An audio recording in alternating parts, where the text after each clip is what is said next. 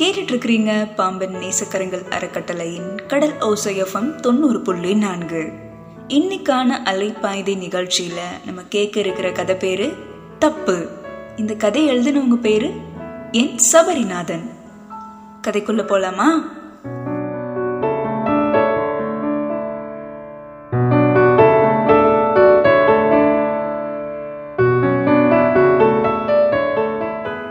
தன்னை வணங்கினவங்களுக்கு பதில் வணக்கம் சொன்ன தயாநிதிக்கு அவங்கள இதுக்கு முன்னாடி எங்கேயோ பார்த்த மாதிரி இருந்துச்சு.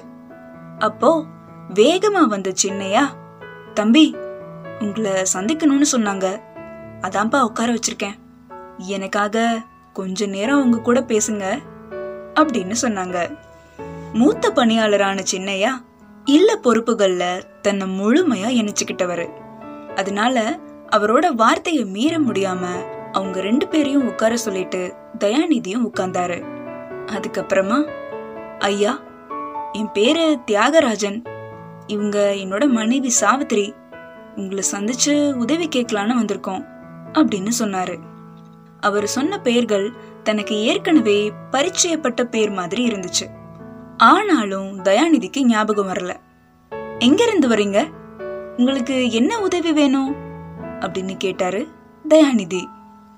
நாங்கள் கூடுவாஞ்சேரியிலேருந்து வரோம். நான் ஏஜி ஆஃபீஸில் அக்கௌண்டண்ட்டாக இருந்தேன். இவங்க மெட்ரோ வாட்டர்ஸில் வேலை பண்ணாங்க.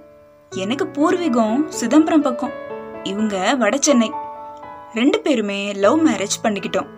ஏஜி ஆஃபீஸ் மெட்ரோ வாட்டர்ன்ற பெயர்களும் மனசில் நல்லா பதிஞ்ச பெயர்கள் மாதிரி இருந்துச்சு தயாநிதிக்கு.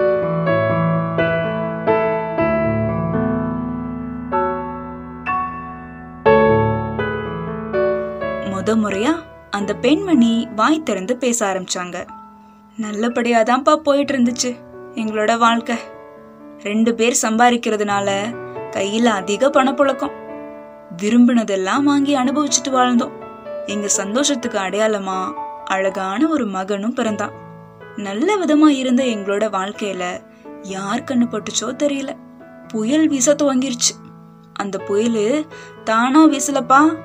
நாங்களா தான் உருவாக்கிக்கிட்டோம். இன்னும் சொல்ல போனா என்னால உருவாச்சுன்னே சொல்லலாம்.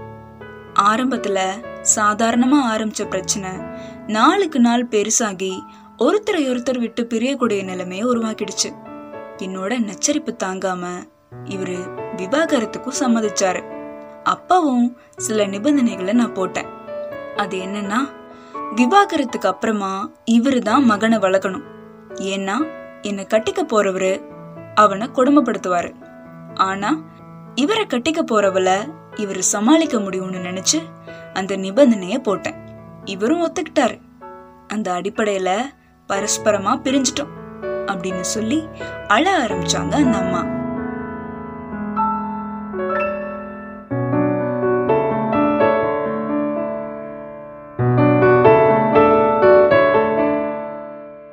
தன்னோட மனைவியை தேத்தி அவங்க விட்ட இடத்துல இருந்து ஆரம்பிச்சாரு தியாகராஜன். ஒரு வருஷம் நாங்க தனியா தான் வாழ்ந்தோம். என் பையன் என் கூட தான் இருந்தான். அந்த ஒரு வருஷம் காலையில எந்திரிச்சு ஸ்கூலுக்கு அவனை கிளப்பி சாயந்தரம் வேலை முடிஞ்சு அவசர அவசரமா வந்து ஸ்கூல்ல இருந்து அவனை கூட்டிட்டு போய் டியூஷன்ல விடுவேன்.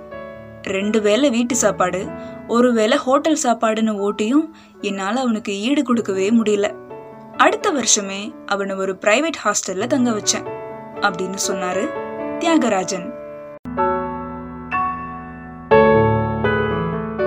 என் மகனுக்கு பாட சொல்லி கொடுத்த டீச்சர் மேலதான் எனக்கு காதல் வந்துச்சு. மகனோட எதிர்காலத்தை உத்தேசிச்சு அவளை அவாய்ட் பண்ணவும் பார்த்தேன். ஆனா என்னால முடியல. இவ எப்படி ஒரு நிபந்தனை விதிச்சாலோ அதே மாதிரி அவளும் ஒரு நிபந்தனை விதிச்சா. மகனை விட்டுட்டு வரணும்னு அப்படின்னு முடிக்காம ஒரு நிமிஷம் தியாகராஜன் அமைதி காக்க அவருக்குள்ளேயே ஒரு படபடப்பு ஏற்பட்டுச்சு.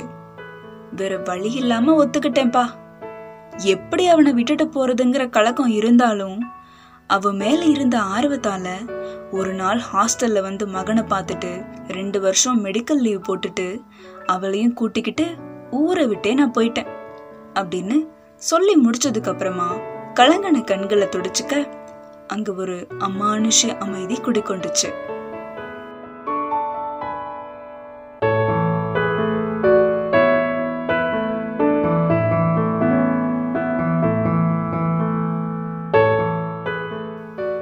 தயாநிதிக்கு எல்லாமே புரிபட எழுந்து நின்னாரு. கதை ஓரமா நின்னுட்டு இருந்த சின்னையா நிலைமைகளை சமாளிக்க கூடிய விதமா உங்க ரெண்டு பேருடைய ரெண்டாவது திருமண வாழ்வு நல்லா இருந்துச்சா? அப்படின்னு கேட்டாரு. தப்பு செஞ்சிட்டோம்ப்பா. இதை விட சிறப்பா இருக்கும்னு நினைச்சு இதை விட மோசமானதுல மாட்டிக்கிட்டோம். இவரை கல்யாணம் பண்ணி ரெண்டு பிள்ளைங்களை பெத்துக்கிட்ட அந்த டீச்சர் இவரோட பணத்தையும் அமுக்கிக்கிட்டு ரெண்டு பேரையும் கொடுமைப்படுத்த ஆரம்பிச்சிட்டா. பிள்ளைங்களையும் இவர்கிட்ட ஒட்ட விடல. நான் நம்பி போனவரு என்னை கொஞ்ச நாள் தான் கொஞ்சினாரு. அப்புறம் வேலைக்காரையா நடத்தினாரு. போதும் இந்த நரக வாழ்க்கை அப்படின்னு நினைச்சு வேதனைப்பட்டுக்கிட்டே நான் இருந்தப்போ ஒரு நாள் கபாலீஸ்வரர் கோயில்ல நாங்க ரெண்டு பேருமே சந்திக்கக்கூடிய வாய்ப்பு ஏற்பட்டுச்சு. அத ஆண்டவனோட அனுக்கிரகம்னு தான் சொல்லணும். ரெண்டு பேரும் பழச மறந்துட்டு ஒன்னா சேர்ந்து வாழ்றதுக்கு முடிவு செஞ்சு அங்கிருந்து புறப்பட்டு வந்துட்டோம். அப்படின்னு சொன்னாங்க சாவித்ரி.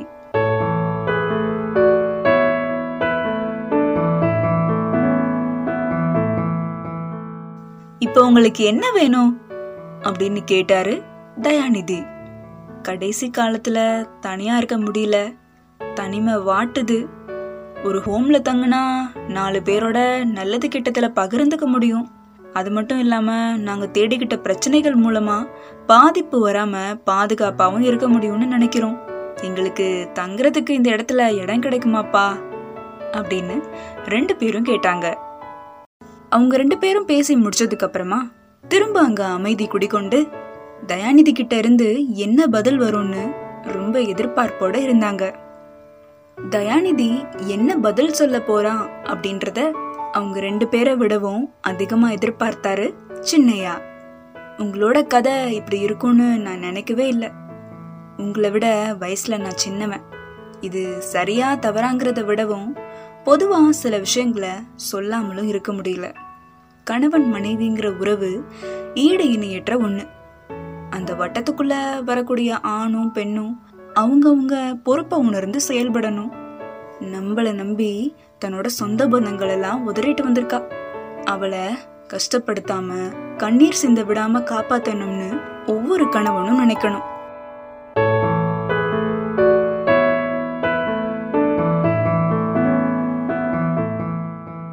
அதே மாதிரி இருபது வருஷம் தன்னோட குடும்பத்தாரோட அந்த சூழல்ல வாழ பழகிட்டு கணவன் வீட்டுக்கு வந்திருக்கோம்.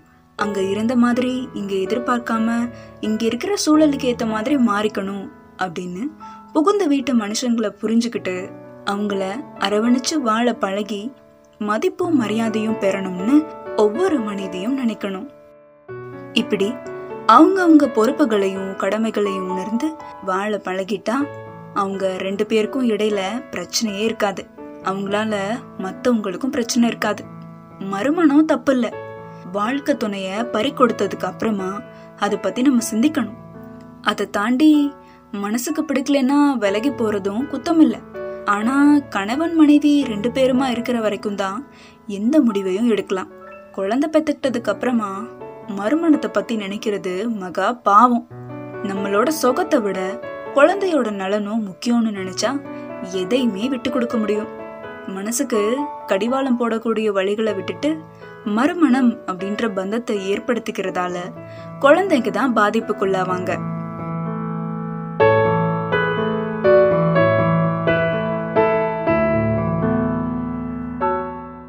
உங்க மனசுல இருக்கிறத பகிர்ந்துக்க யாரும் இல்லைன்னு சொன்னீங்களே அன்னைக்கு உங்க குழந்தைய அம்போன்னு விட்டுட்டு வந்தீங்களே. அது எவ்வளோ கஷ்டப்பட்டிருக்கும். உங்க ரெண்டு பேருக்கும் பிறந்த அந்த குழந்தைக்கு உங்களை விட்டா யாரு தெரியும்? ஏற்கனவே அம்மா பிரிஞ்சு போயிட்டாங்க. இப்ப அப்பாவும் வரலன்னு எப்படிலாம் அந்த குழந்தை அழுது களைச்சிருக்கும்? ஏன் உங்க குழந்தைய இத்தனை கஷ்டப்படுத்தினீங்க? உங்களுக்கு பிள்ளையா பிறந்ததுனாலயா? அப்படின்னு தயாநிதி கேட்க தியாகராஜனும் சாவித்திரியும் தலை குனிஞ்சாங்க.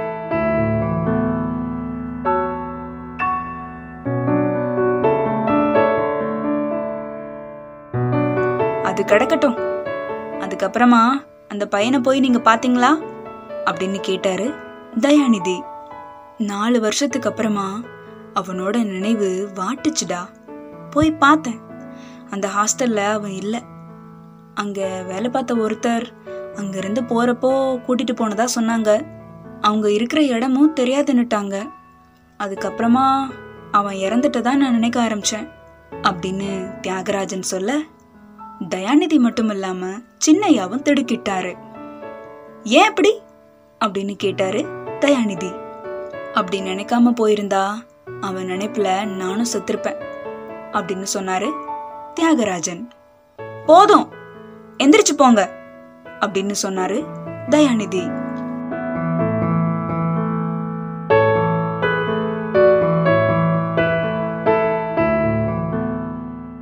அவர்கிட்ட இருந்து அப்படி ஒரு வார்த்தையை எதிர்பார்க்காத அவங்க ரெண்டு பேரோட முகமும் மாறுச்சு. தம்பி எங்களுக்கு நீங்க இடம் தர மாட்டீங்களா? அப்படின்னு கேட்டாங்க. இங்க நாற்பது பேர் தங்கியிருக்காங்க. இவங்க எல்லாரும் உங்களை மாதிரி பொறுப்பில்லாத பெற்றோரால கைவிடப்பட்டவங்க. இவங்க எல்லாரும் படிக்கிறதோட பகுதி நேரமா வேலையும் பார்க்குறாங்க எல்லாரும் உயர்ந்த லட்சியத்தோட இருக்காங்க. இதுல ரெண்டு பேரு ஐஏஎஸ் படிச்சுட்டு வெளி மாநிலத்துல வேலையில இருக்காங்க.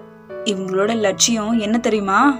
மறுமண ஆசையில கைவிடப்படுற சின்ன பசங்களெல்லாம் ஒன்று திரட்டி அவங்கள அரவணைக்கிறதும் அப்படிப்பட்ட அந்த தவறுக்கு எதிராக போராடுறதும் தான் அப்படிப்பட்டவங்களுக்கு மட்டும்தான் இந்த இல்லத்துல இடம்னு சட்ட வரைவே உருவாக்கப்பட்டிருக்கு. இத நான் உருவாக்கல. இந்த இல்லத்தை நிறுவன சோமசுந்தரம் ஐயா தான் உருவாக்குனாங்க.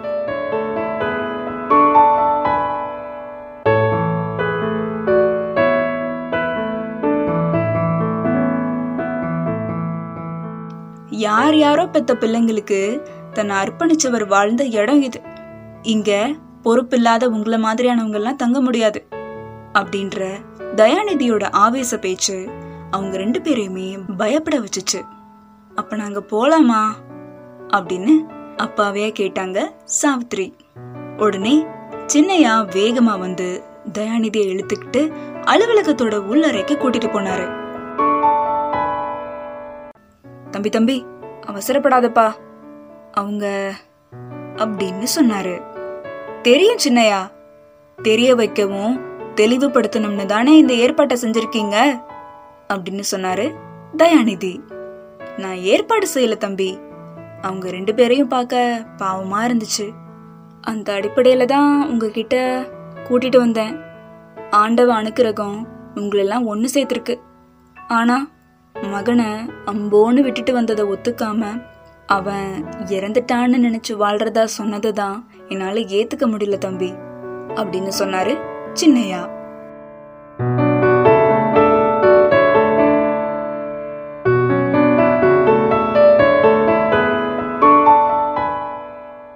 சமாதானம் செஞ்சுக்காம போனா மனசுகிட்ட இருந்து தப்பிக்க முடியாதே சின்னையா. அதனால மகனை மனசுலயே சாகடிச்சிட்டு அவங்க வாழ்ந்துட்டு இருக்காங்க அப்படின்னு சொன்னாரு தயாநிதி. தம்பி நடந்ததை விட்டுட்டு நடக்க வேண்டியதை நினைங்க. இப்ப ஒன்னும் கெட்டு போயிடல இருக்கிற காலமாவது மூணு பேரும் ஒன்னா இருந்துட்டு போலாமே அப்படின்ற அவரோட பேச்சுக்கு கொஞ்ச நேரம் வரைக்கும் பதில் சொல்லாம இருந்தவர் அதுக்கப்புறமா பேச ஆரம்பிச்சாரு. பெத்த பிள்ளையே பாரமா நினைச்சு அம்போன்னு விட்டுட்டு போனாங்க. ஆனா யாரோ எவரோ நீங்க. நெஞ்சில ஈரத்தோட என் கைய பிடிச்சு இங்க கூட்டிட்டு வந்தீங்க. நீங்க போதும் எனக்கு. ஆனாலும் அவங்கள மாதிரி நானும் கடமையை மறந்தவனா இருக்க விரும்பல. அவங்கள நம்ம சாம்பசிவம் ஐயா நடத்துற ஹாஸ்டல்ல சேர்த்துருங்க. அடிக்கடி போயும் பாருங்க. ஆனா அவங்க மகன் இறந்ததாவே இருக்கட்டும். அப்படின்னு சொன்னாரு தயாநிதி.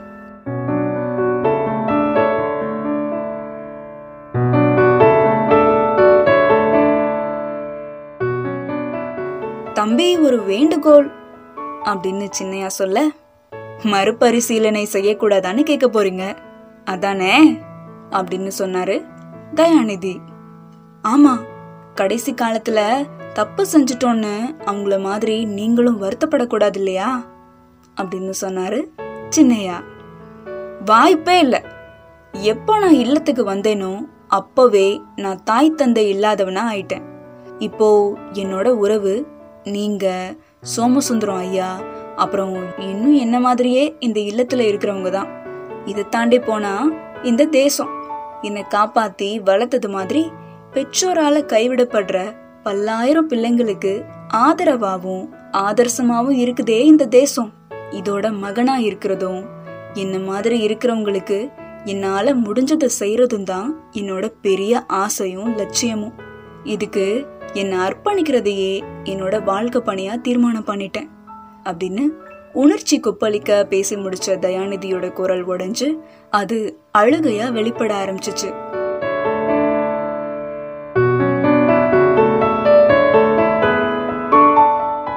உடனே தயாநிதிய அணைச்சு ஆறுதல் சொன்னாரு சின்னையா.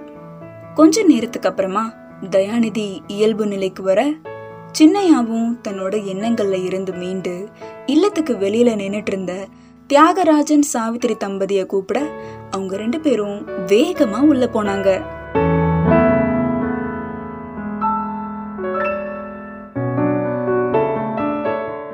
என்ன நேர்களே இன்னைக்கான அலைப்பாய்தே நிகழ்ச்சியில நம்ம கேட்ட கதை அதான் தப்பு அப்படின்ற சிறுகதை நேர்களுக்கு பிடிச்சிருக்கும்னு நினைக்கிறேன். இதே மாதிரி இன்னும் ஒரு கதையில நேர்களை வந்து சந்திக்கிற வரைக்கும் நேர்களுக்கு போயிட்டு வரேன்னு சொல்லிட்டு கிளம்புறது சொல்தானா தொடர்ந்து இணைஞ்சிருங்க. இது கடல் ஓசை எஃப்எம் தொண்ணூறு புள்ளி நான்கு.